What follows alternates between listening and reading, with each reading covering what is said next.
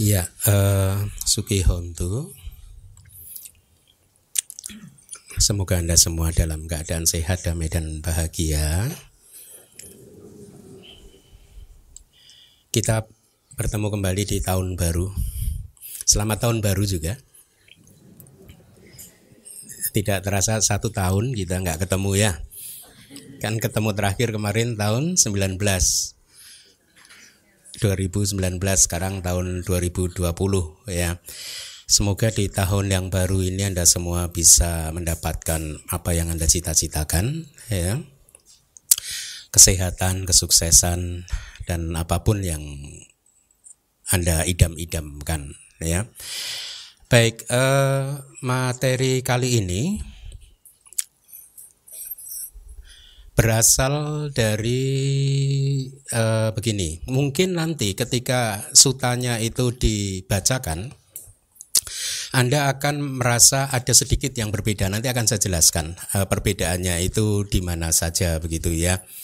Eh, perbedaan itu muncul karena saya menerjemahkannya dari Tipitaka Nisaya, kitab Myanmar, juga dari Aṭṭhakathā Nisaya, itu semuanya kitab dari Myanmar.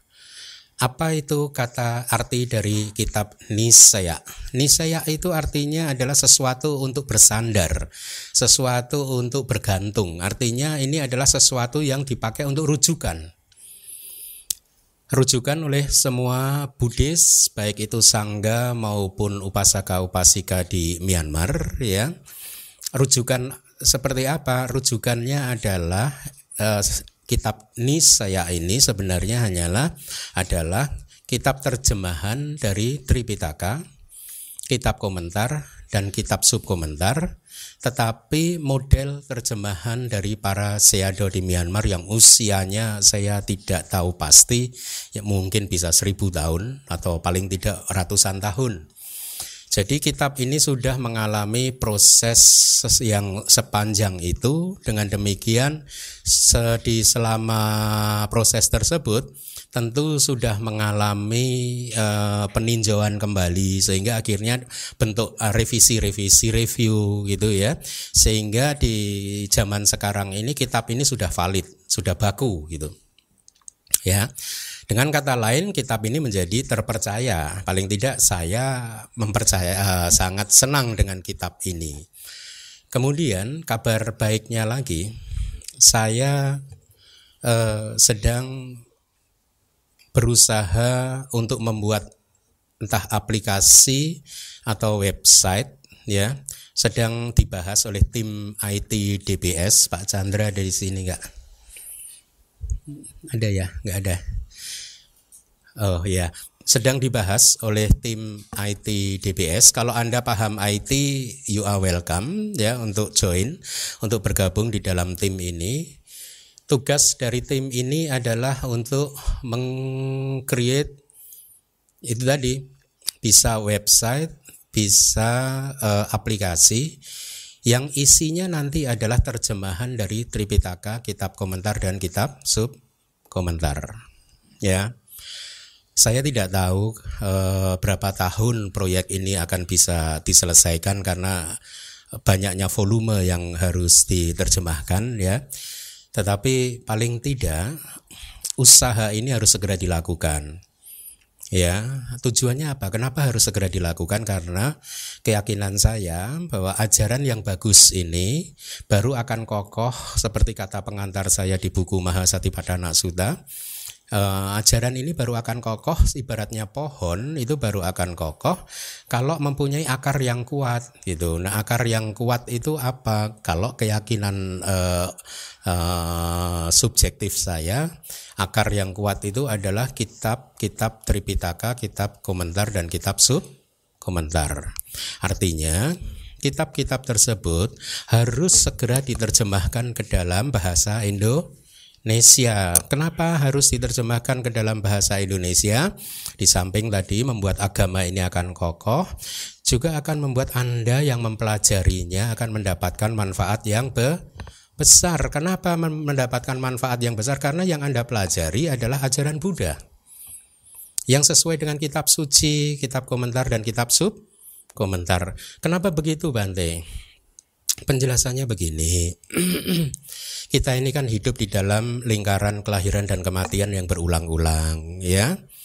Selama kita belum bisa mencapai tingkat kesucian arahat, artinya di kelahir, masih akan ada kelahiran lagi di masa depan, ya.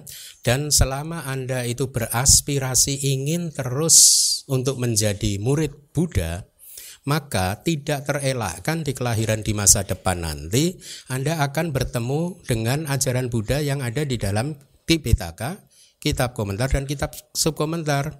Maksud saya, minimal selama Buddha Sasana, Buddha Gotama Sasana, ajaran Buddha Gotama ini eksis, maka kitab-kitab tadi eksis. Paham maksud saya? Kalau menurut keyakinan tradisi Myanmar, ajaran Buddha Gotama ini masih eksis, akan eksis dua ribu lima ratus tahun lagi, maka paling tidak selama dua ribu lima ratus tahun lagi kitab ini eksis. Artinya kalau nanti Anda lahir lagi sebagai manusia tahun seribu tahun lagi, Anda ketemu kitab yang sama. Dengan demikian, ya, ibaratnya di dunia ini ada ribuan buku, judul buku, ya. Dari ribuan judul buku itu ada tiga judul buku, yang pertama berjudul Tipitaka, yang kedua berjudul kitab komentarnya, yang ketiga berjudul kitab sub komentarnya. Maka ketika Anda nanti lahir di sepanjang dua ribu lima ratus tahun ke depan ini, judul buku itu, buku itu masih eksis, masih ada. Dan ketika Anda mempelajari untuk kedua kalinya, ketiga kalinya, keempat kalinya, maka Anda akan cepat untuk bisa uh, menguasai ajaran Buddha. Loh Bante, kan tujuan dari murid menjadi murid Buddha kan tidak belajar, ya. Tujuan kita adalah Dhamma Wihari. Arti kata Dhamma Wihari itu sesuai dengan sutanya. Apa sih arti kata Dhamma Wihari? Dhamma Wihari artinya adalah seseorang yang belajar ajaran Buddha dan juga mempraktekannya. Mempraktekannya lewat apa? Lewat retret, lewat meditasi. Tujuannya apa? Untuk menghancurkan kilesa, untuk mencapai magga, pala, dan ni. Nah, permasalahan akan menjadi berbeda kalau yang Anda pelajari itu bukan buku yang berjudul Tipitaka, kitab komentar, dan kitab subkomentar, betul? Ya, nanti Anda akan mau nggak mau akan harus memulainya lagi untuk pertama kalinya di kelahiran-kelahiran yang akan datang, gitu. Nah, karena ini adalah proyek yang sangat besar, dan saya tahu ini akan menyita waktu dan energi saya, ya. Sementara istilahnya tangan saya hanya dua. Oleh karena itu, saya sekaligus meminta maaf kepada Anda semua. Ada kemungkinan kursus Abhidhamma akan ditunda untuk waktu yang tidak belum bisa ditentukan. Saya minta maaf untuk hal ini, ya. E, tapi mudah-mudahan kita akan bisa membuat kelas-kelas pendek lah, misalkan e, kalau sepuluh hari saya sediakan waktu. Kita kita lihat nanti, atau minimal nanti mungkin saya minta e, Laus Aling, ya, untuk untuk membuat kelas-kelas pendek begitu, ya, supaya Anda bisa semakin menguasai Abhidhamma, karena Abhidhamma itu adalah dari semua Tripitaka. Kalau menurut saya Abhidhamma itu nggak boleh ditinggalkan, karena Abhidhamma ini adalah e, ya, dengan maksud saya kalau Anda nggak paham Abhidhamma, Anda akan sulit juga memahami sutta. Loh Bante, banyak kok di luar sana orang paham sutta tanpa paham Abhidhamma. Jawabannya adalah mereka yang tidak memahami Abhidhamma, pemahamannya tentang sutta pasti berbeda dengan mereka yang paham Abhidhamma, pasti. Apalagi seperti yang sudah sering saya ulang-ulang, seandainya pun Anda bisa bahasa Pali, ya, Anda bisa membaca buku-buku, kitab-kitab berbahasa Pali. Selama Anda tidak paham Abhidhamma, maka Anda tetap saja akan kesulitan untuk membaca kitab komentar dan kitab subkomentar. Percaya nggak sama saya? Saya bicara seperti ini muncul dari perenungan saya setelah saya menghasilkan sepuluh sebelas buku. Seringkali di dalam menerjemahkan buku-buku tersebut, saya dihadapkan pada situasi di mana saya jadi ngeh, seandainya saya nggak paham Abhidhamma, lalu bagaimana saya menerjemahkan katakanlah paragraf-paragraf ini, gitu. Hampir mustahil. Ya, dengan kata lain, meskipun Anda memahami bahasa Pali, tapi Anda juga masih harus paham Abhidhamma. Dengan demikian, keterampilan kemampuan Anda lengkap. Lengkap itu apa maksudnya? Lengkap itu artinya Anda bisa membaca Tipitaka, kitab komentar dan kitab subkomentarnya. Ya, jadi ini adalah pernyataan yang benar-benar gitu saya sampaikan demi manfaat Anda semua gitu, atau juga nanti yang mereka yang mendengarkan ceramah ini e, melalui YouTube ya, atau siapapun nanti untuk mulai terinspirasi ya, terinspirasi kalau mereka yang ingin serius mempelajari, mendedikasikan waktu di dalam kehidupannya untuk mempelajari ajaran Buddha, maka mereka benar-benar harus mempelajari minimal pertama, tahap pertama adalah Abhidhamma dan kemudian bahasa Pali. Dua ini, ketika Anda sudah paham Abhidhamma dan paham bahasa Pali, Anda akan bisa mengajar sutta dengan bagus. Ya, dengan baik sekali gitu. Kenapa? Karena Anda bisa paham bahasa Palinya, Anda bisa membuka kitab komentar dari sutta-sutta tertentu dan Anda juga paham.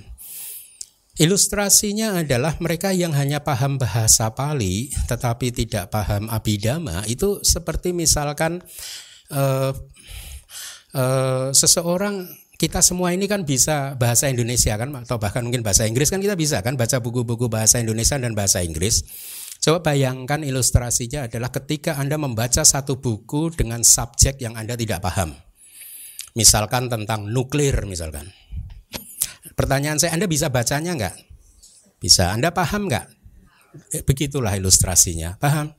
Mereka yang paham bahasa Pali tapi enggak paham Abhidhamma itu seperti Anda tadi bisa pak membaca buku bahasa Indonesia tetapi bukunya tentang teori nuklir misalkan. Ya. Bisa bacanya tapi pahamnya ti Tidak, tidak paham. Nah, kira-kira begitu. Nah, itulah mengapa, kenapa di D B S ini setelah saya merasa murid-murid Abhidhamma kokoh pengetahuan Abhidhammanya, lalu saya memulai membuka kelas bahasa Pali ya. Semata-mata saya ingin mencetak murid-murid eh, yang nantinya murid-murid ini bisa membaca sendiri Tipitaka, kitab komentar dan kitab subkomentarnya. Baik, eh, sutta kali ini adalah dari Majjhima Nikaya. Sutta ini berjudul Bahuvedanīya Sutta. Bahu itu banyak, Vedaniya itu ya di sini saya terjemahkan sebagai perasaan, Vedana ya. Jadi khotbah tentang berbagai macam perasaan ya. Saya akan minta P I C untuk membacakan sutanya terlebih dahulu. Hmm? Khotbah tentang berbagai macam perasaan. Saya telah mendengar demikian, wahai Bante Kasapa, saya telah mendengar khotbah ini di depan begawan. Telah mendengar bagaimana? Stop. Inilah tadi yang saya katakan di awal.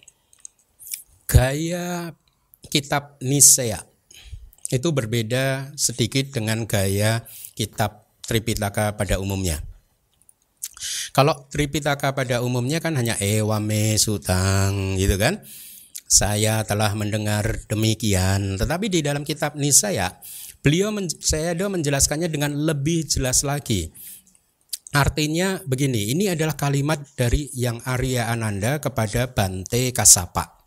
Makanya di kitab Nisaya ditulis, wahai Bante Kasapa, saya telah mendengar khotbah ini di depan begawan, langsung dari begawan, maksudnya begitu. Terus akhirnya ada lagi kalimat yang di dalam kurung itu, telah mendengar bagaimana. Baru kemudian mulai sutanya. Ya, silakan. Pada satu waktu, begawan tinggal di Sawati, di wihara Jeta Wana yang menyenangkan milik saudagar Anatapindika. Ketika sedang tinggal di sana, seorang tukang kayu yang bernama Pañcakaṅga mendekat ke tempat di mana Yang Mulia Udayi berada. Ya. Setelah mendekat dan menyembah dengan penuh rasa hormat kepada begawan, dia duduk di sisi yang patut. Setelah dia duduk di sisi yang patut, tukang kayu yang bernama Pañcakaṅga mengatakan wacana ini. Mengatakan bagaimana? Wahai Bante Udayi, ada beberapa perasaankah yang telah dijelaskan oleh begawan? Jadi lihatlah, pemilihan katanya juga oleh Sayadaw dipilihkan sedemikian rupa sehingga Uh, agak berbeda dengan penerjemahan kon, uh, ortodoks atau konvensional. Misalkan Eka Mantang Nisidi, biasanya bahasa Pali, dia duduk di, kalau saya biasa menerjemahkannya adalah dia duduk di satu sisi. Tetapi Seado menerjemahkannya dia duduk di sisi yang patut gitu, yang pantas begitu ya. Setelah dia duduk dan seterusnya, lalu ada yang di dalam kurung itu mengatakan bagaimana, itu dari kitab Nisayanya. Ya, kemudian dilanjutkan lagi. Nah, kitab ini sangat luar biasa ya, karena mempermudah, minimal mempermudah saya untuk menerjemahkannya ke dalam bahasa Indonesia. Kenapa? Karena di kitab ini satu kata Pali sudah dipilihkan oleh Sayadaw, ini loh artinya yang tepat. Karena biasanya sebelumnya ketika saya menulis buku selama ini, sebelum ini, itu satu kata bahasa Pali, itu mereka yang uh, murid kelas bahasa Pali tahu, pilihan maknanya itu banyak, sehingga saya harus memilih ini yang tepat yang mana. Nah, kitab ini mempermudahkan saya. Kenapa? Karena sudah dipilihkan ini kata yang tepat, gitu loh ya. Makanya kitab seperti ini harus diterjemahkan. Oke. Okay? Wahai tukang kayu, sesungguhnya tiga macam perasaan yang telah dijelaskan oleh Begawan, yaitu perasaan suka, perasaan duka, dan perasaan bukan duka dan bukan pula suka. Tiga perasaan ini sesungguhnya, wahai tukang kayu, telah dijelaskan oleh Begawan. Jadi seperti yang nanti akan Anda lihat, akan ada semacam diskusi, saya tidak menyebutnya sebagai perdebatan ya, semacam diskusi dari uh, uh, tukang kayu ini dengan Bante Udayi ya, yang saling menyampaikan pendapatnya tentang perasaan. Nah, di sini eh, Bante Udayi mengatakan bahwa menurut beliau Buddha mengajarkan ada tiga macam perasaan yang saya sudah beri warna kuning, ikuti saya. Yang pertama adalah perasaan suka, bahasa Palinya adalah sukha vedana. Yang kedua adalah perasaan duka, dukkha vedana. Perasaan bukan duka dan bukan pula suka, aṭṭhakathā suka vedana. Nah, sutta ini sangat bagus karena berkaitan dengan perasaan, yang saya harap Anda terus merenungkan apa yang dikatakan oleh Buddha dan penjelasan dari kitab komentar. Saya rasa saya tidak perlu menjelaskan lebih lanjut kan, perasaan suka itu apa, duka itu apa ya. Tapi perasaan bukan duka dan bukan pula suka itu perasaan yang tenang gitu. Sering kan juga Anda merasakan perasaan tenang, nggak suka, nggak duka juga, ya tenang. Nah, itulah yang disebut yang ketiga itu, perasaan bukan duka dan bukan pula suka. Selanjutnya, ketika hal demikian dikatakan, tukang kayu yang bernama Pañcakaṅga berkata ini kepada Yang Mulia Udayi, mengatakan bagaimana? Wahai Bante Udayi, sesungguhnya bukan tiga macam perasaan yang dijelaskan oleh Begawan, dua macam perasaan yang dijelaskan oleh Begawan, yaitu perasaan suka dan perasaan duka. Tukang kayu mempunyai pendapat sendiri, enggak enggak tiga tapi dua gitu ya. Perasaan bukan duka dan bukan pula suka yang ada di dalam kedamaian itu telah dijelaskan oleh Begawan, ada di dalam perasaan suka yang baik sekali. Jadi menurut tukang kayunya, aduka masuka wedana itu termasuk di dalam perasaan suka yang baik sekali gitu. Ini perdebatan yang e, nanti akan disampaikan oleh Buddha jawabannya itu bagaimana. Untuk kedua kalinya juga Yang Mulia Udayi berkata ini kepada tukang kayu yang bernama Pañcakaṅga, wahai tukang kayu, sesungguhnya tiga macam perasaan yang telah dijelaskan oleh Begawan, yaitu perasaan suka, perasaan duka, dan perasaan bukan duka dan bukan pula suka. Tiga perasaan ini sesungguhnya, wahai tukang kayu, telah dijelaskan oleh Begawan. Untuk kedua kalinya juga tukang kayu yang bernama Pañcakaṅga berkata ini kepada Yang Mulia Udayi, wahai Bante Udayi, sesungguhnya bukan tiga macam perasaan yang dijelaskan oleh Begawan, dua macam perasaan yang dijelaskan oleh Begawan, yaitu perasaan suka dan perasaan duka. Perasaan bukan duka dan bukan pula suka yang ada di dalam kedamaian itu telah dijelaskan oleh Begawan, ada di dalam perasaan suka yang baik sekali. Nah, singkat cerita, perdebatan seperti ini berlangsung hingga ketiga kali. Yang lebih baik kita skip saja ya, yang ketiga kalinya ya, karena sama saja ya. Setelah tiga kali mereka tidak eh, apa atau saling mempertahankan pendapatnya, tidak ada kesepakatan, ya, maka sutanya berlanjut. Yang Mulia Udayi tidak mampu untuk meyakinkan tukang kayu yang bernama Pañcakaṅga. Sebaliknya tukang kayu yang bernama Pañcakaṅga juga tidak mampu untuk meyakinkan Yang Mulia Udayi. Sama-sama tidak bisa meyakinkan.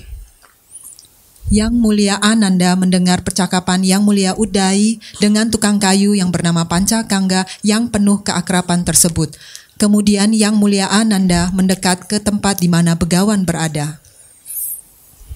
Setelah mendekat dan menyembah dengan penuh rasa hormat kepada begawan, dia duduk di sisi yang patut. Yang Mulia yang Ananda yang telah duduk di sisi yang patut menceritakan kepada begawan semua percakapan Yang Mulia Udayi dengan seorang tukang kayu yang bernama Pañcakaṅga. Ketika hal yang demikian telah dikatakan, begawan berkata kepada Yang Mulia Ananda, "Wahai Ananda, sungguh ada sebabnya ketika tukang kayu yang bernama Pañcakaṅga sangat tidak mengapresiasi pendapat Yang Mulia Udayi dan sebaliknya Yang Mulia Udayi sangat tidak mengapresiasi pendapat tukang kayu yang bernama Pañcakaṅga. Dua perasaan, wahai Ananda, juga telah dijelaskan olehku dengan suatu sebab. Tiga perasaan juga telah dijelaskan olehku dengan suatu sebab. Lima perasaan juga telah dijelaskan olehku dengan suatu sebab.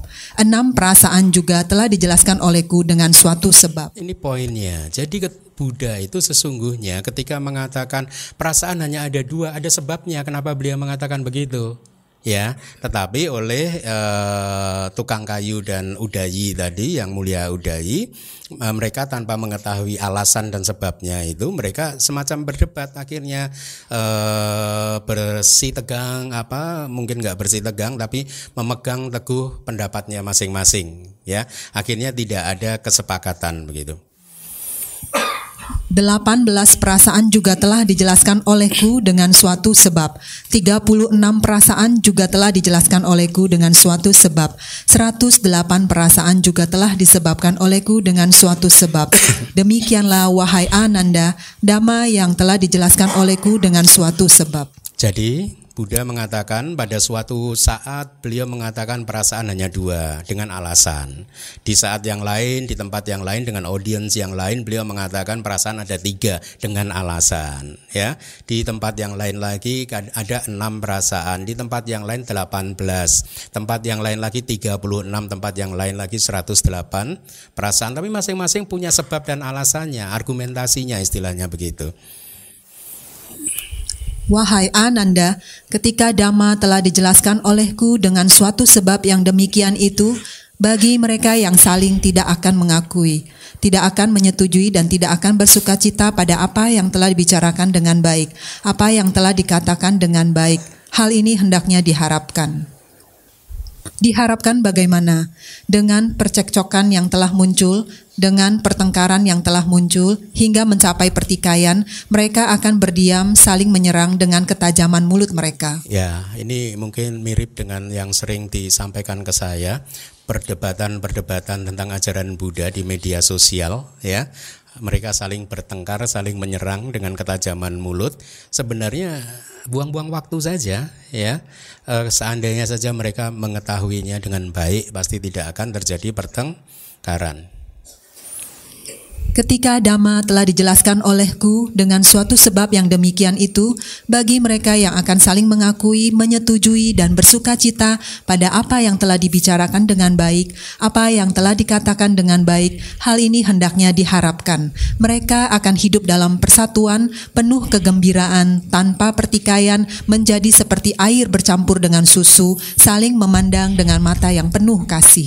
Ya, inilah seharusnya kalaupun ada diskusi, perdebatan, selalu yang diutamakan adalah cinta kasih satu dan yang lainnya. Wahai Ananda, inilah lima bagian kenikmatan indriawi. Lima yang manakah? Objek-objek bentuk yang harus dikenali melalui kesadaran mata, yang menyenangkan, yang diinginkan, yang menawan, yang menarik, yang terhubung dengan kenikmatan indriawi, yang menggairahkan, suara-suara yang harus dikenali melalui kesadaran telinga, dan seterusnya. Iya, e, di sini Buddha bercerita tentang lima objek panca indera. Nah, ini Anda mulai harus benar-benar memberikan perhatian yang lebih dibanding sebelumnya. Ya, saya akan menjelaskan pelan-pelan. Jadi apa yang dimaksud Buddha di sini adalah e, Buddha sedang berbicara tentang lima objek panca indera. Mata kita mempunyai objeknya sendiri, betul? Telinga kita mempunyai objeknya sendiri, hidung dan lain-lain juga mempunyai objeknya masing-masing. Nah, lima objek panca indera yang menyenangkan, yang diinginkan, yang menawan, yang menarik, yang terhubung dengan kenikmatan indriawi, yang menggairahkan dan lain-lain. Lima ini secara kolektif disebut sebagai apa yang ada di layar di bagian atas, lima bagian kenikmatan indriawi, atau bahasa palinya adalah pancakama guna. Ikuti saya, lima bagian kenikmatan indriawi, pancakama guna. Jadi ini adalah objek-objek panca indera yang dikatakan di sini oleh Buddha yang menawan, diinginkan dan seterusnya. Saya rasa kita skip juga untuk objek ganda. Ganda itu adalah e, bau, aroma, objek untuk hidung, ya. Kemudian rasa itu objek untuk lidah, objek sentuhan itu untuk e, tubuh, ya, dan seterusnya gitu. Silakan. Inilah wahai Ananda, lima bagian kenikmatan indriawi, pancakama guna. Sekarang, wahai Ananda, perasaan suka dan sukacita apapun yang muncul karena lima bagian kenikmatan indriawi ini, itu disebut sebagai kebahagiaan yang berasal dari kenikmatan indriawi, kama sukha. Nah, Anda sekarang dikenalkan dengan satu istilah lagi, kama sukha. Sukha adalah kebahagiaan, kama itu berkaitan dengan indriawi. Jadi ini adalah kebahagiaan yang muncul e, berasal dari kenikmatan-kenikmatan indriawi, dari objek-objek panca indera. Tapi hati-hati, meskipun Buddha di sini mengatakan bahwa itu adalah kebahagiaan, tapi kalau Anda yang sudah paham Abhidhamma, Anda akan bisa mengelaborasi lebih detail. Makanya tadi di awal saya katakan, mereka yang paham Abhidhamma pasti akan lebih bagus memahaminya. Kalau Anda nggak paham, Anda akan terjebak mengatakan, loh, berarti objek panca indera itu juga memberikan kebahagiaan. Oh iya, separuh bisa memberikan kebahagiaan, tapi separuh lagi dia bisa berupa karma buruk. Ya toh? Dia bisa berupa karma buruk karena kebahagiaan di sini adalah disebut sebagai perasaan suka atau sukacita. Itu bisa muncul dari kesadaran yang berakar pada loba, keserakahan. Coba kalau Anda sedang serakah, sukacita enggak yang muncul? Bahagia enggak? Nah, tapi itu adalah karma buruk. Makanya tadi saya katakan pengetahuan Abhidhamma itu penting sekali. Selanjutnya, siapapun wahai Ananda yang akan mengatakan demikian, itu adalah perasaan suka dan sukacita yang terbaik yang makhluk-makhluk alami. Aku tidak akan mengizinkan itu kepadanya. Kenapa begitu? Wahai Ananda, ada kebahagiaan yang lainnya yang lebih bagus dan lebih mulia dari kebahagiaan tersebut. Nah, Anda akan sekarang diberi informasi. Sebenarnya ada kebahagiaan yang lebih bagus dan lebih mulia daripada kebahagiaan yang muncul dari kenikmatan indriawi, ya. Dan wahai Ananda, kebahagiaan yang lainnya yang lebih bagus dan lebih mulia dari kebahagiaan tersebut yang manakah? Di sini wahai Ananda, seorang biku sangat terpisah dari hasrat-hasrat sensual, sangat terpisah dari dhamma-dhamma yang tidak baik, mencapai dan berdiam di jana yang pertama. Ya. Jadi, perasaan bahagia yang muncul di dalam jana yang pertama itu jauh melebihi uh, kualitasnya, ya, lebih mulia, lebih bagus dari kebahagiaan yang muncul dari panca indera. Nah, sutanya ber, uh, berlangsung terus sehingga bahwa kebahagiaan di dalam jana yang pertama, Buddha kalau ada yang mengatakan bahwa ini adalah yang paling baik, Buddha tidak setuju. Kenapa? Karena ada yang lebih bagus lagi dari itu, yaitu apa? Jana yang kedua. Kemudian kalau mereka yang mengatakan di jana yang kedua, ini saya skip aja ya biar hemat waktu. Jam, jana yang kedua adalah kebahagiaan yang paling bagus. Buddha mengatakan jangan, tidak setuju, karena masih ada kebahagiaan yang lebih bagus dan mulia lagi, yaitu jana ketiga. Ada lagi yang lebih bagus dari dan mulia dari jana ketiga, yaitu jana yang ke empat, ya, yaitu rupa wacara jana yang keempat. Ada lagi yang lebih bagus dari rupa wacara jana yang keempat, yaitu jana arupa wacara jana yang pertama. Ada lagi yang lebih tinggi lagi, yaitu arupa wacara jana yang kedua, atau jana non materi yang kedua. Yang di atasnya lagi jana non materi yang ketiga. Yang di atasnya lagi adalah jana non materi yang keempat. Kemudian di atas dari jana non-materi yang keempat ada yang disebut sebagai nirodha samapati, yang diistilahkan oleh Buddha di sini sebagai kemusnahan. Uh, sorry, ini dia. Ini adalah penghentian persepsi dan perasaan. Artinya apa? Satu uh, pencapaian penghentian di mana proses uh, persepsi dan perasaan yang nanti akan dijelaskan sebagai nirodha samapati itu berhenti. Jadi itu dikatakan oleh Buddha sebagai kebahagiaan yang lebih bagus dan lebih mulia dari arupa wacara jana. Silahkan dilanjutkan. Sungguh ada saja alasan, wahai Ananda, dari para pengembara yang mengikuti kepercayaan yang lain yang pasti berkata demikian. Pertapa Gotama berbicara tentang penghentian persepsi dan perasaan, dan dia menyatakan hal itu sebagai kebahagiaan. Apa dan bagaimana itu? Wahai Ananda, para pengembara yang mengikuti kepercayaan yang lain yang berkata demikian harus diberitahu demikian. Wahai teman, sungguh begawan menyatakan kebahagiaan tidak hanya merujuk pada perasaan bahagia. Dan bahkan, wahai teman, dimanapun perasaan suka didapatkan, setiap perasaan tersebut begawan menyatakannya sebagai kebahagiaan. Nah, kembali lagi, kalau buat mereka yang menolak Aṭṭhakathā dan Tika, lalu untuk kesekian kalinya saya akan bertanya kepada yang menolak tersebut, bagaimana Anda memahami slide ini saja? Ya, yang saya beri warna kuning ini saja. Kalau tanpa bantuan Aṭṭhakathā dan Tika, tanpa bantuan kitab komentar dan kitab sub komentar, akan sulit sekali bahkan untuk memahami satu kalimat tersebut. Mari kita lanjutkan. Itulah yang begawan katakan.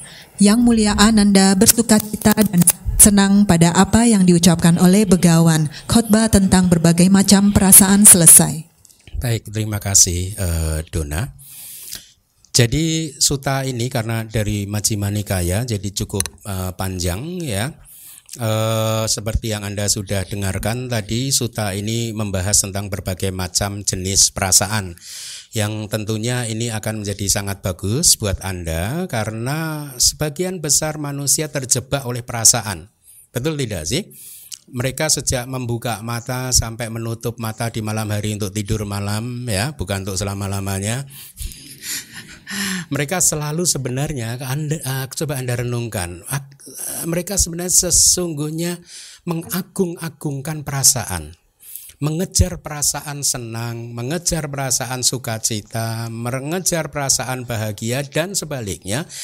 Tidak menyukai perasaan tidak senang, tidak menyukai rasa sakit, tidak menyukai perasaan duka cita. Betul tidak sih? Nah, padahal perasaan adalah anatta. Betul. Yang berada benar-benar di luar kendali kita. Mereka bisa muncul tiba-tiba. Ya, buat putujana. Kita bercerita tentang putujana, ya. Perasaan suka, duka cita, perasaan kesedihan bisa muncul tiba-tiba. Ya, oleh karena itulah kembali lagi saya katakan suta ini menjadi bagus sekali. Paling tidak akan memberikan informasi kepada Anda tentang sifat-sifat dari perasaan. Sehingga tujuan saya menyampaikan suta ini adalah supaya Anda kemudian setelah memahami jenis-jenis perasaan, sifat dan karakteristiknya, Anda tidak lagi melekat kepada perasaan-perasaan Anda. Itu tujuan saya, ya. Nah, ketika berbicara tentang perasaan, maka saya akan mencoba untuk menyampaikan kepada Anda tentang apa yang secara awam kita sebut sebagai makhluk hidup, ya. Atau apa yang secara awam Anda menyebut diri Anda itu sebagai Anda, ya. Apa yang disebut sebagai saya makhluk hidup ini, ya, tidak lain sebenarnya hanyalah lima agregat. Betul, Anda sudah paham ini. Gabungan dari lima agregat. Agregat itu kanda, jadi pancakanda. Apa saja pancakanda itu? Rupa kanda atau agregat tubuh jasmani, kemudian wedana kanda agregat perasaan, kemudian sanya kanda yaitu agregat persepsi, kemudian sangkara kanda yaitu agregat formasi-formasi volisional. Saya mengatakannya volisional. Volisional itu intensional. Intensional itu karma, maksud hati, kehendak, ya. Karena di agregat sangkara ini yang yang yang menjadi pimpinan adalah e, cetana atau karma gitu, ya. Nah, e, terus yang kelima apa? Winyana kanda atau agregat kesadaran. Baik, saya akan sampaikan kepada Anda, ya, apa yang diajarkan di dalam uh, Vibhavinitika, yaitu kitab subkomentar dari Abhidhammatasangaha, ya. Dari kitab Vibhavinitika ini diberi perumpamaan yang bagus gitu. Tubuh ini, agregat tubuh jasmani ini diibaratkan seperti bejana. Bejana itu ibaratnya piring aja deh, seperti piring. Anda bayangkan ya, lima agregat. Kita sedang mengurai lima agregat, ya. Kenapa tubuh ini diibaratkan sebagai piring, ya? Karena ya e, tubuh ini menjadi tempat untuk makanan, betul, ya. Nah, makanannya apa? Makanannya adalah agregat yang kedua, yaitu apa? Wedana kanda atau agregat perasaan. Jadi kalau agregat tubuh jasmani adalah seperti piring, maka perasaan atau agregat perasaan itu seperti makanan. Kemudian agregat yang ketiga apa? Agregat persepsi atau sanya. Agregat persepsi itu seperti bumbunya, ya, bumbunya. Anda lihat, ya, Anda menyukai sesuatu karena ada bumbu persepsi. Persepsi memberi bumbu yang nikmat sehingga Anda menyukainya, sehingga akhirnya perasaan suka muncul, betul? Ya, jadi saya ulangi lagi, agregat tubuh jasmani itu seperti apa? Piring. Agregat perasaan itu seperti apa? Makanan. Agregat persepsi itu seperti apa? Bumbu. Kemudian agregat formasi-formasi intensional atau sangkara kanda itu sebagai tukang masaknya, ya, tukang masaknya. Sangkara kanda itu karma. Karma itu tercipta di agregat formasi-formasi intensional, ya. Nah, e, itu sebagai tukang masaknya. Kemudian agregat kesadaran itu sebagai se- seorang yang makan, ya. Jadi apalagi, coba diulangi lagi. Agregat tubuh jasmani seperti apa? Agregat perasaan seperti apa? Makanan. Jadi eh, ya makanan. Agregat persepsi seperti apa? Bumbu. Agregat apa yang keempat? Sangkara kanda apa? Agregat kesadaran seperti apa? Seperti eh, apa? Yang memakan, ya. Itu perumpamaan yang diberikan di dalam kitab eh, Vibhavinitika gitu. Nah, di dalam lima agregat ini, ya, Abhidhamma mengajarkan kepada kita bahwa semua lima agregat ini di dalam satu jentikan jari itu satu triliun fenomena mental itu muncul dan lenyap. Paham? Di dalam satu jentikan jari satu triliun fenomena mental muncul dan lenyap. Fenomena mental, ya. Fenomena tubuh jasmani dia lebih lambat tujuh belas kali. Ya, nah eh, dengan demikian sebenarnya pada saat kita duduk di sini ini, ya, katakanlah eh, kita anggap fenomena mentalnya saja, setiap satu per satu triliun detik katakanlah, ya, mental kita itu, fenomena mental kita itu muncul dan kemudian lenyap, muncul dan kemudian lenyap, muncul dan kemudian lenyap. Dan ketika fenomena mental itu lenyap, maka dia tidak pernah muncul kembali. Hal yang sama juga berlaku untuk fenomena tubuh jasmani, ya. Ketika fenomena tubuh jasmani lenyap, dia juga akan lenyap begitu saja tanpa pernah muncul kembali, ya. Nah, mari kita lanjutkan. Lihat di layar. Khotbah yang diawali dengan saya telah mendengar demikian adalah khotbah tentang berbagai macam perasaan. Di khotbah tersebut, di dalam kalimat seorang tukang kayu yang bernama Pañcakaṅga tadi, eh, apa, Dona sudah membaca dengan benar, yaitu Pañcakaṅga. Kalau Anda nggak paham Pali, mungkin Anda akan membacanya apa coba? Hah? Pañcakaṅga, ya toh? Tapi Anda perhatikan di sana itu ada titiknya itu, lihat ya toh. Jadi bukan pañcakaṅga tapi pañcakaṅga gitu ya. Nah eh, di kitab subkomentar dijelaskan bahwa dia dikenal sebagai pañcakaṅga karena dia ini dikaruniai karuniai ya dengan berbagai bagian dari peralatan-peralatan seorang tukang kayu ya. Panca itu lima ya, yaitu ada lima peralatan tukang kayu yang eh, dia dia miliki, yaitu yang pertama adalah sebuah golok kecil, ada kapak, ada tatah. Anda tahu tatah? Tatah itu adalah alat pahat ya. Kemudian ada palu yang terbuat dari kayu dan juga ada tabung penyimpan benang ukur begitu ya. Itulah mengapa karena dia memiliki lima peralatan ini dia disebut sebagai pañcakaṅga gitu. Pañcaka, pañcaka dan angga. Pañcaka itu penta, satu satu, satu satu kelompok yang ada lima, isinya lima gitu, lima lima benda gitu. Mungkin dia memiliki satu tas yang di dalamnya itu berisikan lima peralatan kayu itu tadi, yaitu golok dan seterusnya. Kemudian angga itu di sini komponen gitu ya. Maka eh, pañcakaṅga itu eh, eh, dia disebut sebagai atau bernama dinamakan sebagai pañcakaṅga. Nah, di dalam e, layar Anda lihat seorang tukang kayu yang dijelaskan di kitab komentar bahwa tukang kayu ini adalah tukang kayu yang sudah tua gitu ya. Jadi ini enaknya kalau Anda bisa membaca kitab komentar, Anda akan mendapatkan informasi-informasi yang tersembunyi di dalam Sutta Pitaka. Jadi ternyata tukang kayunya ini adalah tukang kayu yang sudah tua. Kemudian dijelaskan di kitab komentar, Udayi adalah yang disebut sebagai Udayi. Di sini penjelasannya adalah dia adalah Udayi Tera gitu, yang bijaksana. Jadi ada kata palinya Pandita Udayi Tera.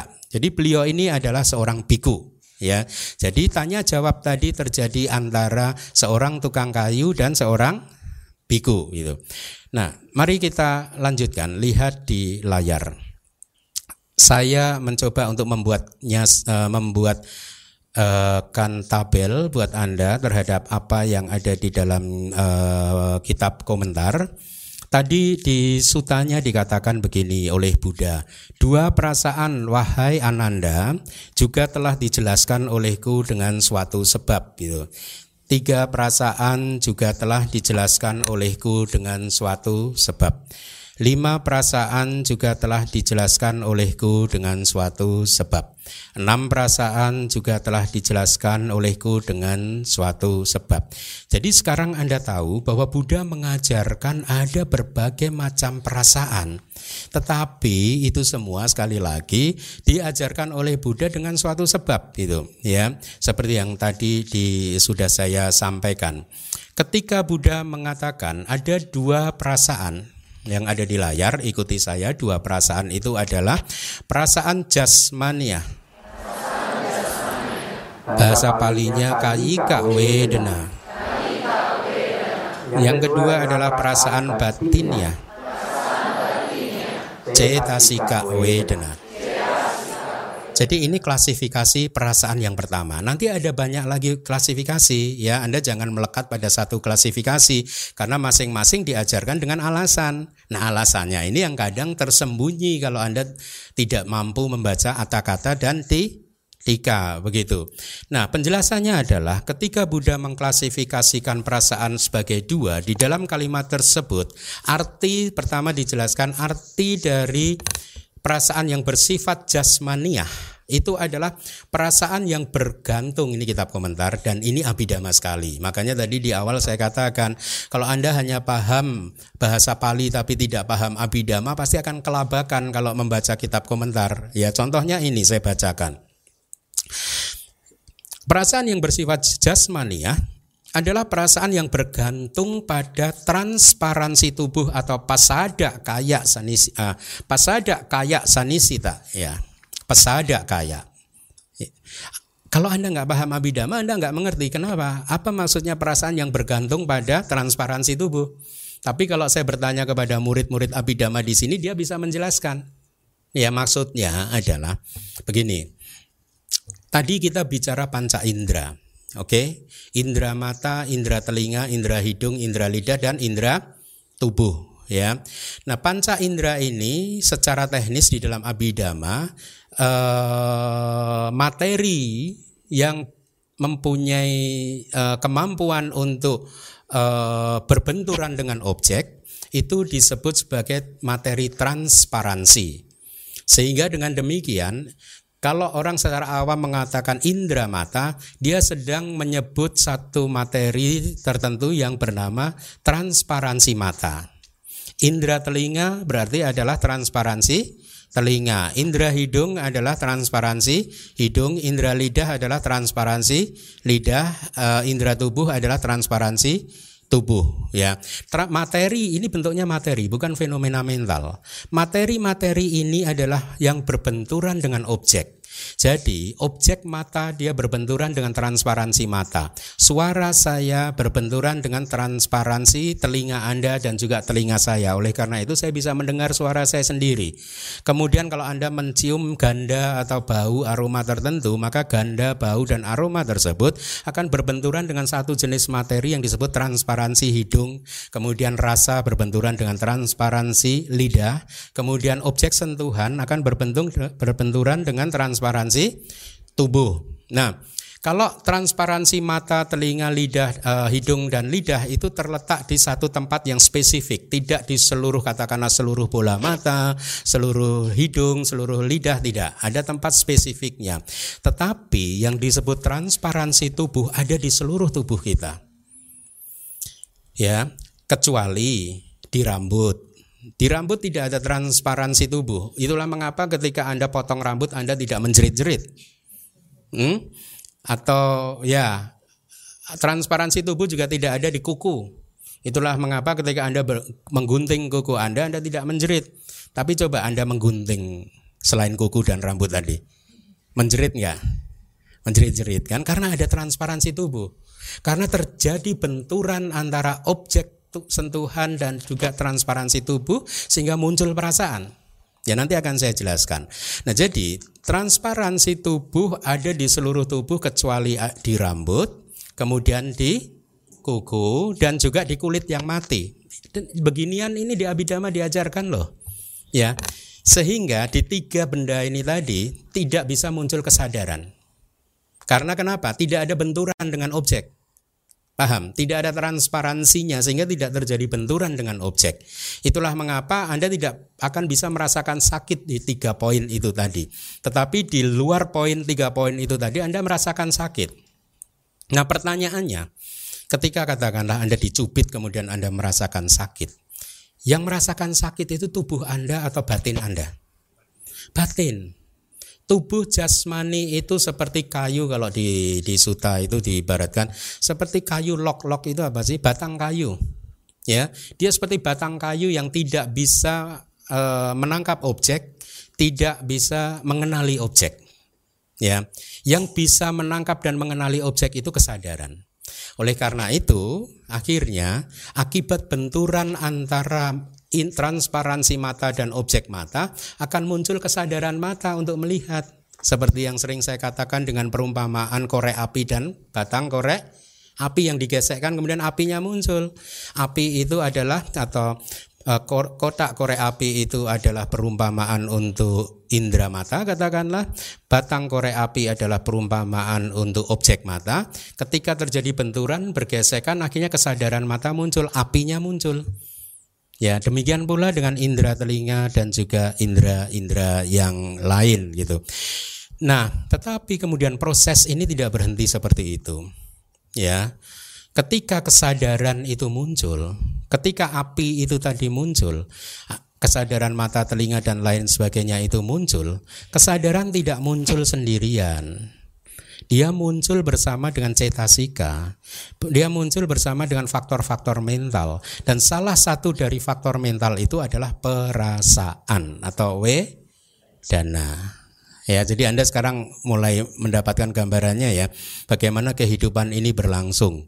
Ketika ada objek-objek yang berbenturan dengan transparansi, materi transparansi, maka kesadaran yang terkait akan muncul. Terkait itu artinya tergantung, ini objek dan transparansinya yang mana.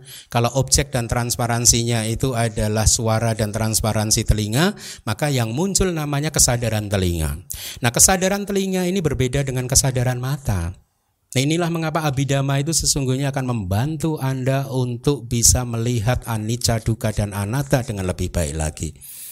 Karena kalau tidak, Anda akan sering tertipu atau mempunyai pandangan yang keliru dengan beranggapan bahwa kesadaran yang melihat dan kesadaran yang mendengar adalah kesadaran yang sama. Ya, Anda juga tidak akan bisa mengidentifikasi, melihat melalui mungkin meditasi Anda bahwa kesadaran-kesadaran tersebut itu hanya katakanlah muncul lenyap karena tergantung dengan kondisi-kondisinya. Ya. Nah, dengan demikian, dengan yang sudah saya uraikan tadi, saya ulangi lagi, berarti fenomena nama atau batin atau mental itu bisa muncul satu di transparansi mata. Di, di kornea, katakanlah di pusat di tengahnya kornea mata, begitu. Kemudian kedua, fenomena batin muncul di transparansi telinga. Kemudian fenomena hidung di transparansi hidung, indera hidung. Lidah juga di lidah. Kemudian tubuh di seluruh tubuh kecuali tiga hal tadi. Dengan kata lain, yang ingin saya sampaikan sebenarnya dari semua penjelasan ini tadi, saya ingin memberikan pengertian kepada Anda bahwa batin kita itu ada di mana-mana. Kalau orang barat mungkin berpikir, enggak lah batin hanya ada di hati. Enggak, ada di mana-mana. Ya, dia bisa muncul di fenomena mata, mendengar, melihat, bahkan di seluruh tubuh juga muncul. Jadi, atau bahkan mungkin kalau psikologi barat kan mengatakan fenomena kognisi, kognitif itu terjadi di otak. Enggak, fenomena kognisi terjadi di seluruh tubuh. Itu ajaran Buddha. Ya, tergantung pada objek dan transparansinya. Begitu. Itu yang saya ingin Uh, Anda uh, pahami. Jadi kembali lagi ke layar. Dua jenis perasaan. Yang pertama adalah perasaan jasmania, kayika wedana. Itu adalah perasaan yang muncul dengan bersandar pada transparansi tubuh. Dengan kata lain, ini adalah perasaan yang muncul di proses kognitif pintu tubuh. Widi, nah, ini Abhidhamma lagi. Ya, intinya kalau Anda nggak paham Abhidhamma, yang muncul ber, berkaitan dengan tubuh lah, itu ya, itu kay, kayika wedana. Ikuti saya apa? Kayika wedana. Bahasa Indonesianya apa? Perasaan jasmania.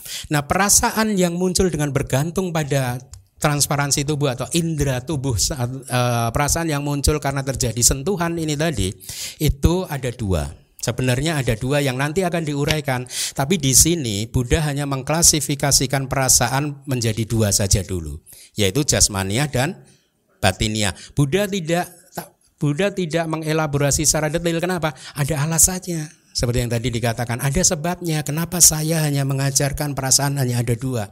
Karena ini diajarkan kepada orang-orang tertentu, di tempat tertentu, dengan background atau atau alasan untuk memberikan ceramah yang tertentu. Akhirnya Buddha hanya memberikan dua uh, el, uh, dua jenis perasaan ini. Ya, nanti di belakang akan saya jelaskan bahwa sebenarnya perasaan yang muncul melalui sentuhan ini antara tubuh dan dan dan apa?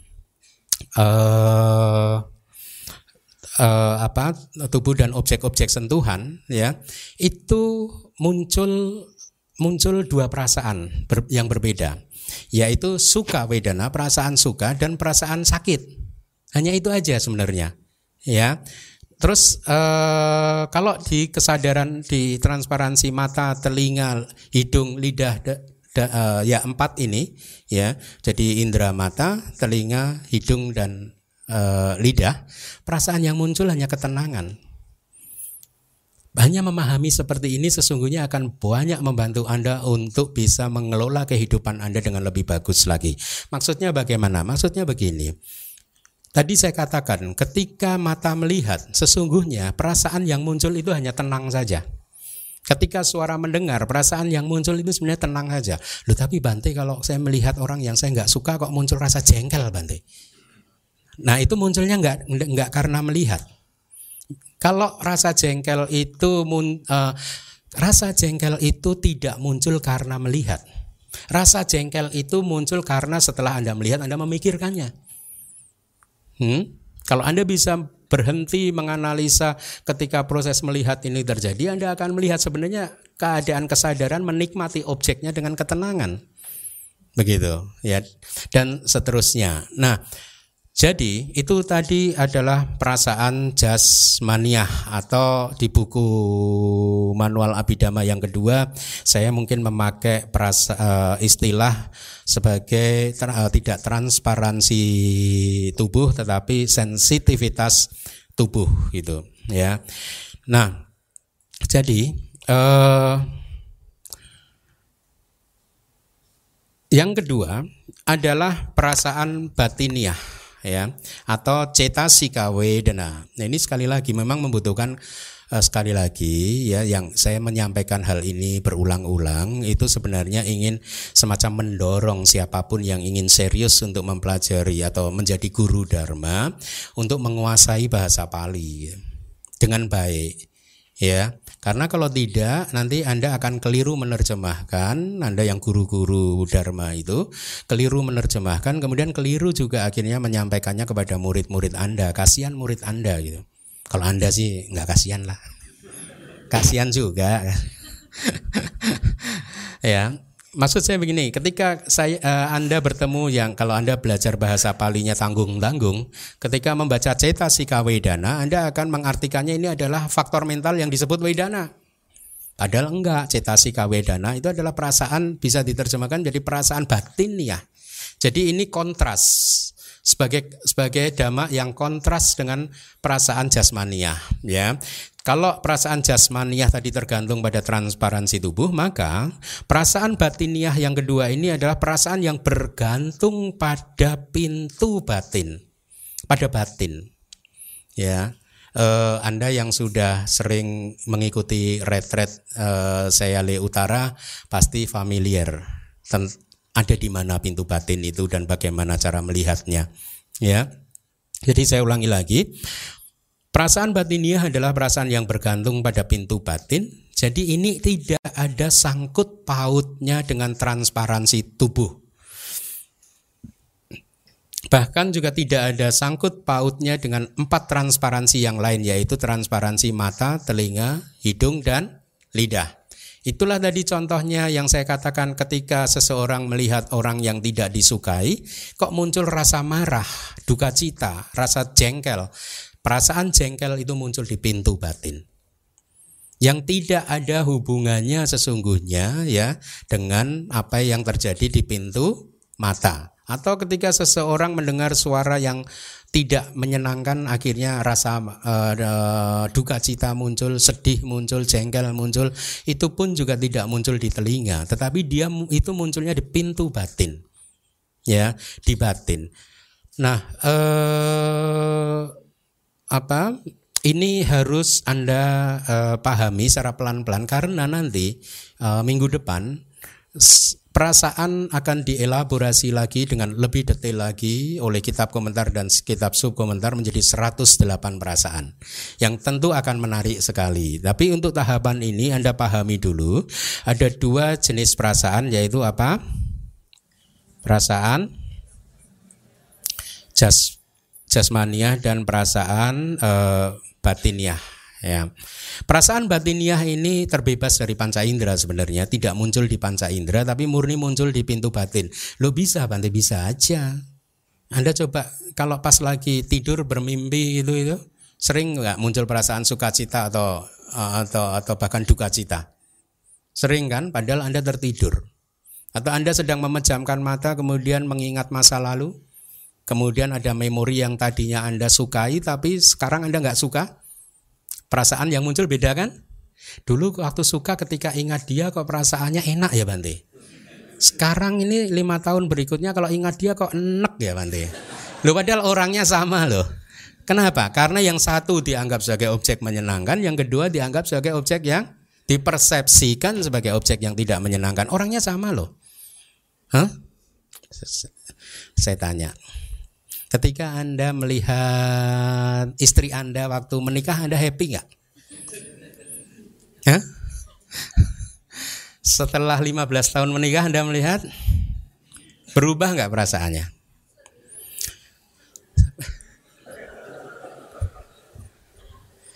Saya, saya tanya, ketika Anda di hari pernikahan Anda, Anda melihat pasangan Anda, yang muncul perasaan apa? Suka ya? Senang ya? Atau waduh enggak sih Bante, kasus saya enggak, saya terpaksa Bante. Apa sih perasaan yang muncul waktu itu? Suka kan? Happy kan? Ya, coba renungkan. Perasaan happy itu muncul terus enggak? Hmm? Seandainya saja ya, ketika perasaan yang muncul pada waktu pernikahan itu bertahan terus, enggak lenyap-lenyap, enak enggak hidup Anda? Hah? Lenyap, enak ya? Ternyata enggak begitu kan? Iya enggak? Dia berubah-ubah terus kan? Nah, permasalahannya adalah banyak orang yang tidak memahami ini. Bahkan lebih parah lagi, ketika perasaan berubah menjadi negatif, dia menyalahkan pasangannya. Gara-gara kamu ini sudah perasaan jengkel terus saja muncul. Ada enggak? Kan saya pernah mengatakan kan di salah satu ceramah saya bahwa yang namanya emosi-emosi negatif itu tidak pernah ada hubungannya dengan orang lain. Emosi negatif itu adalah murni masalah psikologis internal. Paham? Sepakat nggak? Nggak sih.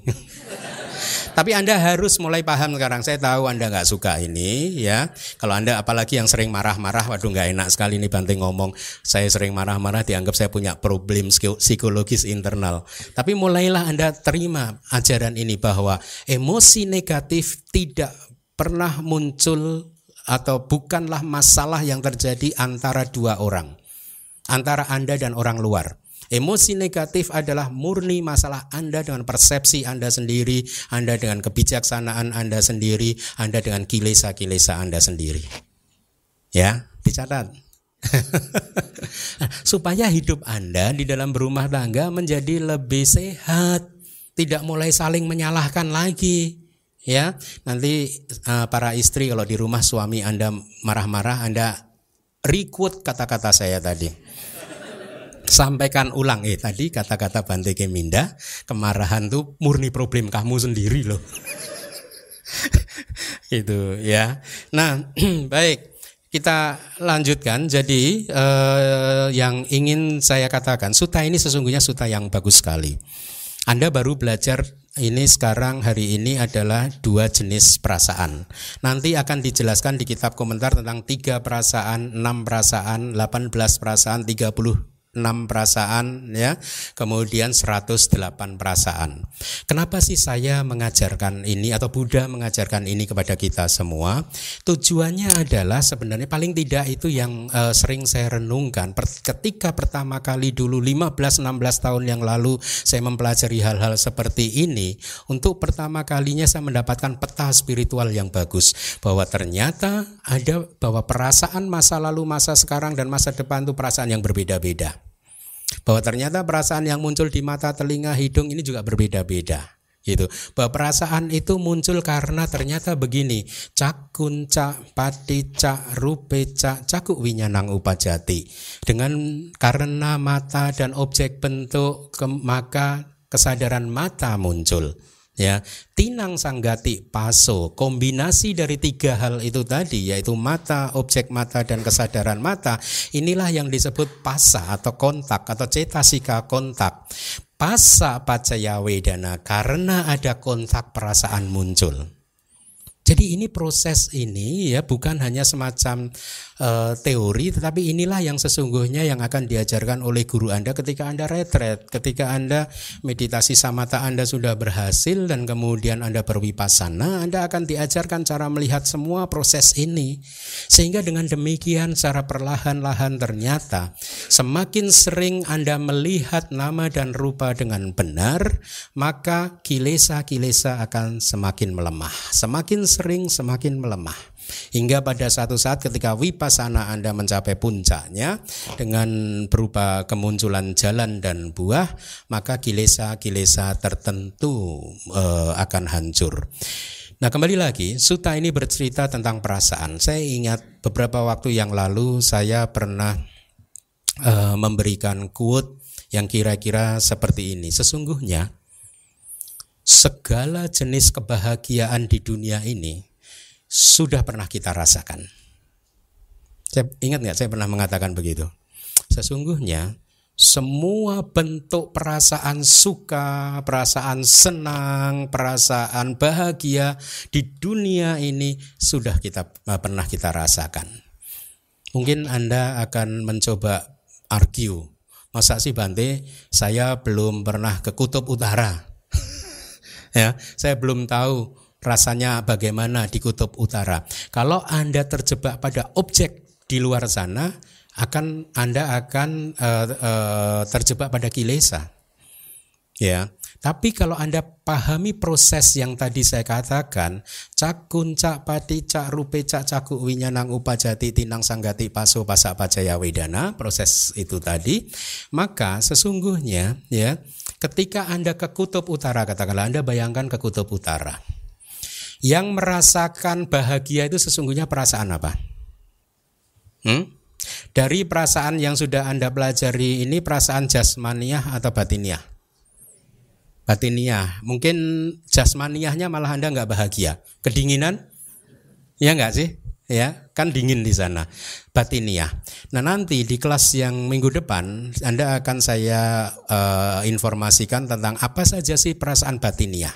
Ya, secara singkat akan saya sampaikan. Perasaan batiniah itu ada sukacita ketika objek pikiran Anda itu, objek batin Anda itu objek yang menyenangkan atau sangat menyenangkan, maka akan muncul perasaan sukacita.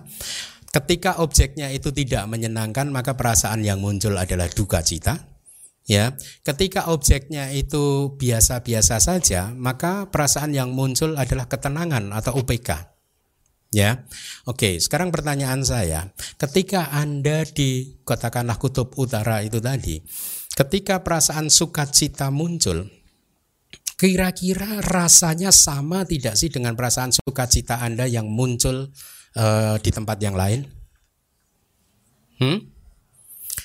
Harusnya sama. Kalau Anda masih mengatakan tidak sama, berarti Anda belum mampu melihat karakteristik alamiah dari perasaan. Ya, kalau bagi mereka yang yang sudah berwipasana, ya, nanti mereka akan melihat perasaan itu ternyata mempunyai karakteristiknya yang sendiri. Dia juga mempunyai fungsinya sendiri. Misalkan kayak perasaan begitu, karakteristiknya adalah weda yita lakana. Karakteristiknya weda yita. Weda yita itu merasakan. Jadi dia hanya merasakan objek seperti seorang raja yang menikmati makanan, menikmati makanannya. Jadi perasaan apapun itu, baik itu di masa lalu, di masa sekarang, maupun di masa depan, itu cirinya ya kayak begitu, wedayita lakana, atau merasakan objeknya, karakteristik, mempunyai karakteristik yaitu merasakan objeknya. Jadi ketika perasaan sukacita di Kutub Utara muncul, kalau Anda benar-benar melihat rasa sukacita yang muncul di dalam hati, Anda akan melihat fenomena yang sama ketika rasa sukacita muncul di Jakarta. Sama, tidak ada yang berbeda. Itu. Fungsi dari perasaan adalah anubawana rasa. Anubawana itu hmm, menghayati, mengalami objeknya. Fungsinya adalah untuk menghayati objeknya. Kalau Anda berwipasana, Anda akan melihat, karena ketika Anda berwipasana, Anda akan menganalisa banyak jenis perasaan, dan ternyata perasaan apapun yang Anda analisa, baik itu yang Anda ingat dari masa lalu, kemudian Anda tarik, Anda penetrasi, Anda tembus kembali, Anda akan melihat ternyata fungsinya adalah anubawana, yaitu untuk menghayati objeknya. Karakteristiknya adalah wedayita, untuk merasakan objeknya. Sehingga dengan demikian, semakin sering Anda melihat bahwa semua jenis perasaan itu sifatnya sama seperti itu, maka genggaman cengkeraman Anda terhadap dunia ini akan melemah. Dan ketika cengkeraman terhadap dunia ini melemah, disitulah ada kedamaian dan kebahagiaan. Semakin Anda banyak tidak mencengkeram, semakin bahagia Anda. Ya, ketika Anda sama sekali tidak mencengkeram, Anda bahagia total. Ketika Anda sedikit mencengkeram, uh, sedikit yang bisa Anda lepaskan, ya, Anda akan mendapatkan kedamaian dan kebahagiaan yang sedikit saja. Banyak yang Anda lepaskan, banyak yang Anda dapatkan. Ketika Anda lepaskan secara total, Anda bahagia total, damai total. Nah, itulah mengapa Uh, saya memberikan quote bahwa sesungguhnya semua jenis kebahagiaan pernah Anda rasakan. Kenapa? Kalau Anda melihat objeknya, banyak objek di dunia yang belum kita rasakan. Tetapi kalau Anda mengamati perasaan itu sendiri yang muncul, baik itu di transparansi-transparansi tadi atau di juga pintu batin, maka Anda akan tahu bahwa semua perasaan itu karakteristiknya sama, fungsinya sama. Itulah mengapa semakin Anda memahami ini, Anda mulai uh, tidak akan lagi terperdaya oleh dunia ini. Sehingga kehidupan Anda menjadi semakin damai dan bahagia. Baik, saya rasa itu dulu yang bisa saya sampaikan. Terima kasih.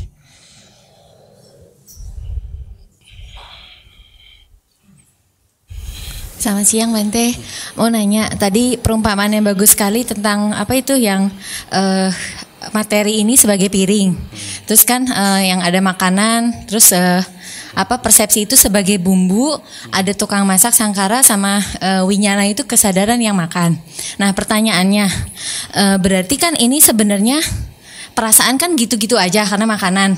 Berarti kuncinya kan sebenarnya di bumbunya kita itu ya.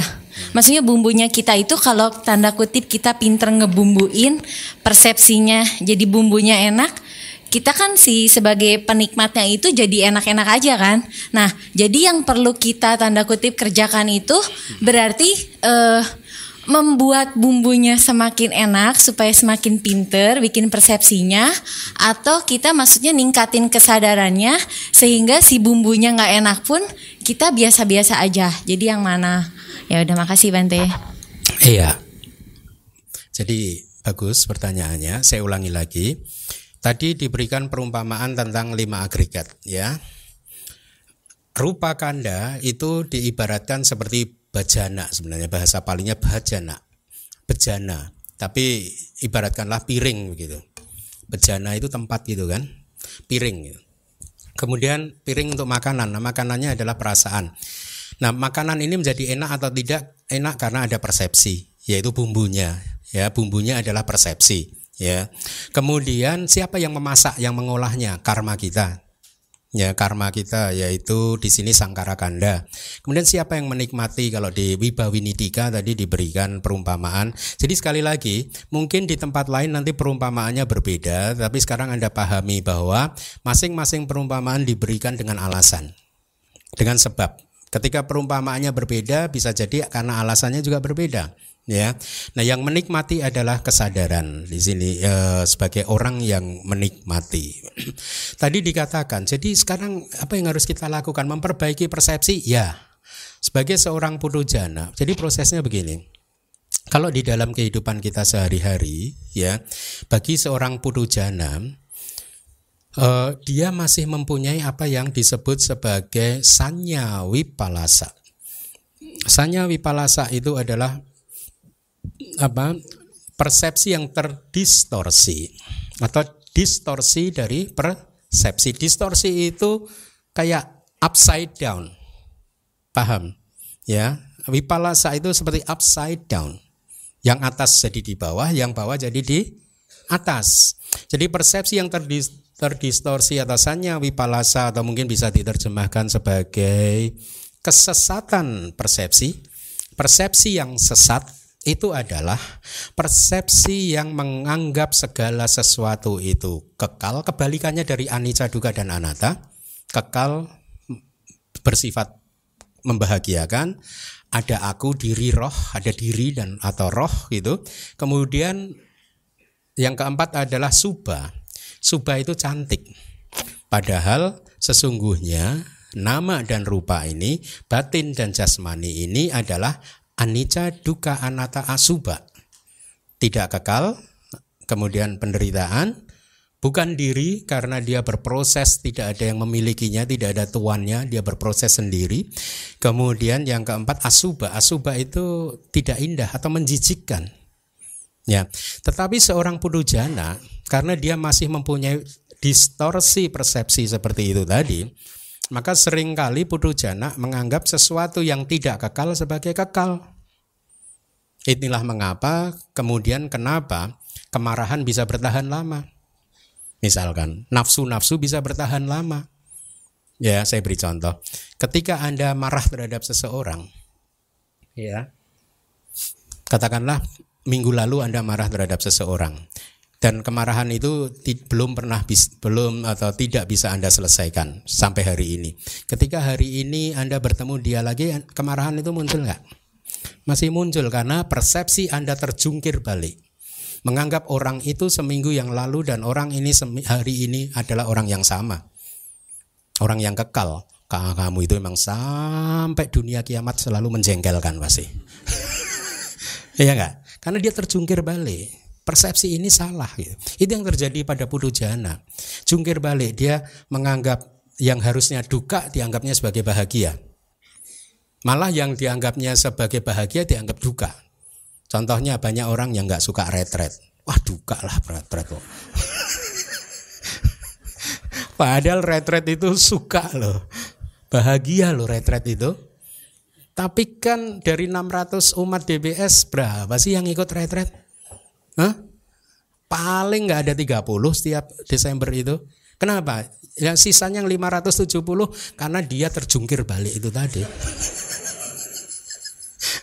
Maka ingatlah kalau Anda gak ikut retret itu Anda sedang jumpalitan jungkir balik. Gak karuan gitu itu. Ya, kemudian uh, jungkir balik yang ketiga adalah meng, sesungguhnya anatta, nggak ada diri, nggak ada roh, tapi pudujana menganggapnya ada diri, ada roh. Yang besok minggu depan mungkin akan saya jelaskan itu tentang anatta ini, gitu. Sekarang nggak cukup waktu untuk menjelaskannya. Nah, oleh karena itu, karena pudujana masih mempunyai distorsi persepsi seperti ini, maka dia harus memoles persepsinya dengan cara yang baik, dengan untuk menjadi semakin baik. Dia harus melakukannya. Cara memoles persepsinya supaya jadi positif, supaya tidak tidak terlalu jungkir balik lah. Anda mau pudujana itu mau apapun tetap aja masih jungkir balik. Tapi ya jangan jungkir balik jungkir balik yang terlalu inilah gitu ya. Nah, Anda perlu memoles persepsi-persepsi Anda hmm. dengan apa? Dengan teori-teori dharma. Teori-teori dharma yang seperti apa? Yang ada di dalam kitab suci, bukan yang ada di kitab-kitab yang lain atau di luar kitab suci. Ya, saya sudah sering mendapatkan ucapan terima kasih dari murid-murid yang intinya betapa kehidupan mereka telah banyak berubah sejak uh, belajar empat tahun yang lalu. Ini bukan untuk menyombongkan diri saya. Ya, bukan karena saya sebenarnya, karena mereka belajar Tipitaka, kitab komentar dan kitab subkomentar. Katanya hidup mereka menjadi lebih damai, lebih ringan, lebih bahagia, lebih gampang menghandle emosi-emosi begitu.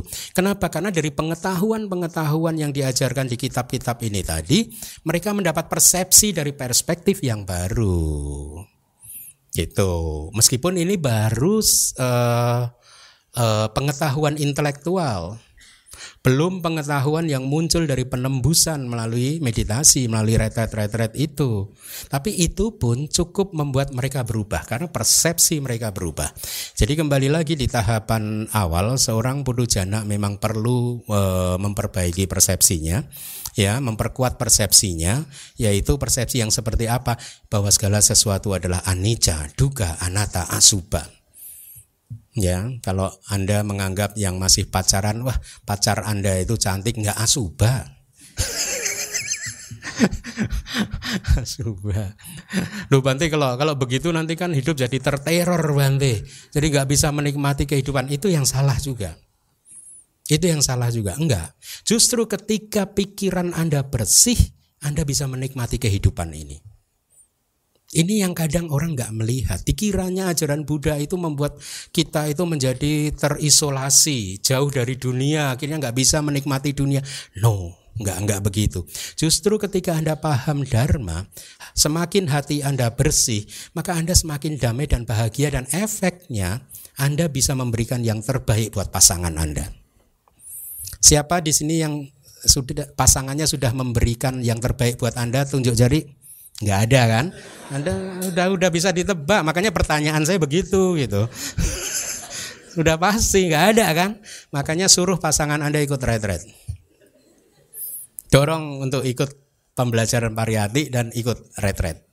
Nah, ya supaya pasangan Anda bisa memberikan yang terbaik buat Anda. Tetapi ketika seseorang sudah mencapai magga, pala, dan nibbana, sesuai dengan tingkat pencerahannya, baik itu tingkat kesucian sotapanna, sakadagami, anagami, dan arahat, maka distorsi persepsi tadi ya terkikis, ya, sehingga dia sudah effortless, tanpa tanpa tenaga, tanpa harus diupayakan, dia muncul dengan secara alamiah, persepsinya itu positif.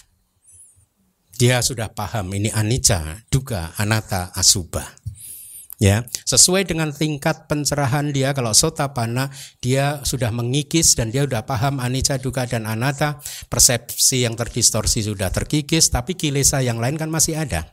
Ya, tapi karena tis, distorsi persepsinya ini sudah terkikis, maka eh, apa? Saya kemarin eh, sam, ini kali eh, posting di Facebook, yaitu sebenarnya epilog dari buku manual Abhidhamma yang kedua tentang cetasika, ya epilognya. Di situ saya jelaskan tentang efek domino dari runtuhnya kilesa-kilesa. Ya, jadi ibaratnya ada domino yang tersusun panjang sekali itu, yang harus kita sentuh hanya satu domino saja. Ketika satu domino ini kita sentuh, kita runtuhkan, maka yang lainnya akan runtuh menunggu waktunya saja. Ya, di di di epilog itu saya jelaskan. Nah, jadi kembali lagi sesuai dengan tingkat kesuciannya, kilesa-kilesa itu akan rontok satu persatu, demikian, ya. Oke. Okay.